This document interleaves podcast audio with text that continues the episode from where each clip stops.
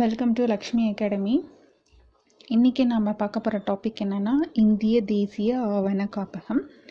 இது எங்கே இருக்குது அப்படின்னு சொல்லி பார்த்தீங்கன்னா டெல்லியில் இருக்குது இது வந்து ரெக்கார்ட்ஸ் எல்லாம் மெயின்டைன் பண்ணுற ஒரு ஆஃபீஸாக இருக்குது ரெக்கார்ட்ஸ் அப்படின்னா இப்போது கரண்ட்டில் இருக்க ரெக்கார்ட்ஸ் கூட கவர்மெண்ட் அட்மினிஸ்ட்ரேட்டிவ் ரெக்கார்ட்ஸ் எல்லாம் இருக்குமா அப்படின்னு சொல்லி கேட்டிங்கன்னா இல்லை. இது வந்து நான் கரண்ட் ரெக்கார்ட்ஸ் அப்படின்னு சொல்லுவாங்க.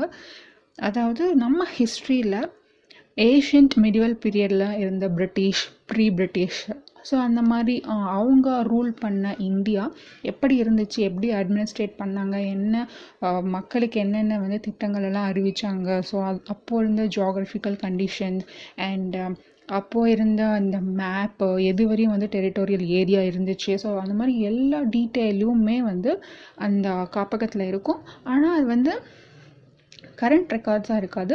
எல்லாமே ஹிஸ்ட்ரி ஹிஸ்ட்ரி சொல்லுவோம் அந்த மாதிரியான ரெக்கார்ட்ஸ் பாதுகாக்கப்பட வேண்டிய ரெக்கார்ட்ஸ் எல்லாமே அங்கே இருக்குது ஸோ இது வந்து ஸ்காலர்ஸ் அண்ட் அட்மினிஸ்ட்ரேட்டர்ஸ்க்கு வந்து ரொம்பவே வந்து ஒரு ட்ரஸ்டட் ஏரியா அப்படின்னு சொல்கிறாங்க ஏன்னா இப்போ வந்து ஒரு இப்போ ஒரு குறிப்பிட்ட ஏரியா பீப்புளை பற்றி நீங்கள் ஸ்டடி பண்ணணுன்னா இப்போ எப்படி இருக்காங்கன்னு ஈஸியாக நம்ம போய் அந்த பிளேஸில் அனலைஸ் பண்ணால் தெரிஞ்சிடும் பட் ஆனால் ஒரு ஃபிஃப்டி இயர்ஸ்க்கு முன்னாடி ஒரு ஹண்ட்ரட் இயர்ஸ்க்கு முன்னாடி எப்படி இருந்தாங்க அப்படின்னா இந்த காப்பகத்துக்கு வந்து அந்த ஏரியா பற்றின டீட்டெயில்ஸ் வந்து ஈஸியாக கலெக்ட் பண்ணிட்டு போகலாம் ஸோ நிறைய ஸ்காலர்ஸ் அண்ட் அட்மினிஸ்ட்ரேட்டர்ஸ் எல்லாமே வந்து இன்ஃபர்மேஷன்ஸ் இங்கேருந்து தான் கலெக்ட் பண்ணுறாங்க ஃபஸ்ட்டு இது என்ன பேரில் இருந்துச்சுன்னு பார்த்தீங்கன்னா இம்பீரியல் ரெக்கார்ட் டிபார்ட்மெண்ட் அப்படின்னு இருந்துச்சு. இது ஆரம்பித்த இயர் பார்த்திங்கன்னா eighteen ninety one March eleven so March eleven nineteen eighty ஒனில் கல்கட்டா அப்போது இருந்த பிரிட்டிஷ் இந்தியாவில் ஸ்டார்ட் பண்ணாங்க.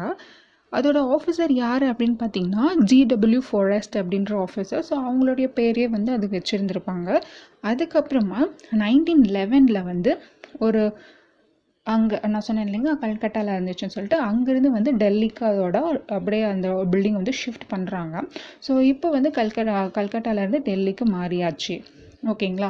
நைன்டீன் லெவனுக்கு அப்புறமா நைன்டீன் டுவெண்ட்டி சிக்ஸில் அதுக்குன்னே ஒரு தனியாக ஒரு பில்டிங் கட்டியிருக்காங்க. ஸோ ஃபோர் மியூசியம் அண்ட் காப்பகத்துக்கான அது தனியாக ஒரு பில்டிங் சொல்லிட்டு அங்கே வந்து ஒரு கிளப் பண்ணி அங்கே ஒரு கம்பைண்டாக ஒரு பில்டிங்காக இருக்குது ஸோ இந்த காப்பகம் வந்து எதுக்கு கீழே வருது அப்படி மினிஸ்ட்ரி கீழே வருதுன்னு சொல்லி பார்த்தீங்கன்னா கல்ச்சுரல் மினிஸ்ட்ரி கீழே வருது. அண்ட் வந்து department of culture and ministry of culture அப்படின்ற போத் வந்து சென்ட்ரல் கவர்மெண்ட்டோட கல்ச்சர் டிபார்ட்மெண்ட் கீழே அது வந்து ரன் ஆகிட்டுருக்கு ஸோ இந்த நியூ பில்டிங் கட்டினாங்கன்னு சொன்னால் பார்த்தீங்களா அதை வந்து யார் வந்து ஆர்கிடெக்ட் பண்ணியிருக்காங்க அப்படின்னு சொல்லி பார்த்தீங்கன்னா டிசைன் பண்ணது வந்து எட்வின் லூட்ஹேன் இவங்க வந்து ஆல்ரெடி உங்களை பற்றி கேள்விப்பட்டிருக்கீங்களான்னு தெரியல. இவங்க வந்து இ- இந்தியாவோட இந்தியன் கேட் இந்தியா கேட் இருக்கீங்களா? ஸோ இந்தியா கேட்டை டிசைன் பண்ணவங்களும் எட்வின் லூட்ஹேன் தான். ஸோ அவங்களே தான் வந்து இந்த காப்பகத்தோட காப்பகத்தோட அந்த பில்டிங் டிசைனும் அவங்க தான் வந்து ஆர்கிடெக்ட் பண்ணியிருப்பாங்க.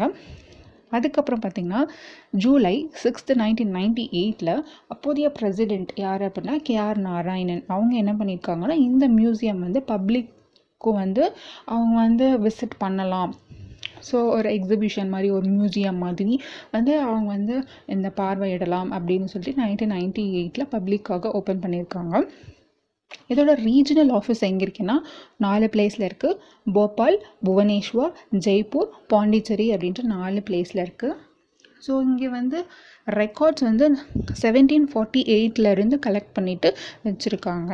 ஸோ இந்த ரெக்கார்ட்ஸ் வந்து என்னென்ன லாங்குவேஜில் இருக்குன்னா English Persian Arabic Sanskrit Hindi Urdu அப்படின்ட்டு ஒரு ஆறு வகையான மொழிகள்லையும் வந்து ரெக்கார்ட்ஸ் நீங்கள் வந்து அங்கே கலெக்ட் பண்ணலாம். அந்த ரெக்கார்ட்ஸ் வந்து பேப்பர்ஸில் எழுதின ரெக்கார்ட்ஸு பாம் லீஃபில் இல்லை வந்து இந்த மரப்பட்டைகள்லாம் பார்க்கில் எழுதினது பார்ச்மெண்ட்டில் ஸோ அந்த மாதிரி எதில் இதில் அவங்கெல்லாம் கலெக்ட் பண்ணாங்களோ அதெல்லாம் அப்படியே வந்து அவங்க பாதுகாத்துட்டு வராங்க. அடுத்து பார்த்திங்கன்னா இதுக்குன்னு தனியாக வந்து பிரத்யேகமாக ஆன்லைன் போர்ட்டல் வந்து டூ தௌசண்ட் ஃபிஃப்டீனில் ஸ்டார்ட் பண்ணியிருக்காங்க. அபிலேக் பாட்டல் அப்படின்னு சொல்லிட்டு.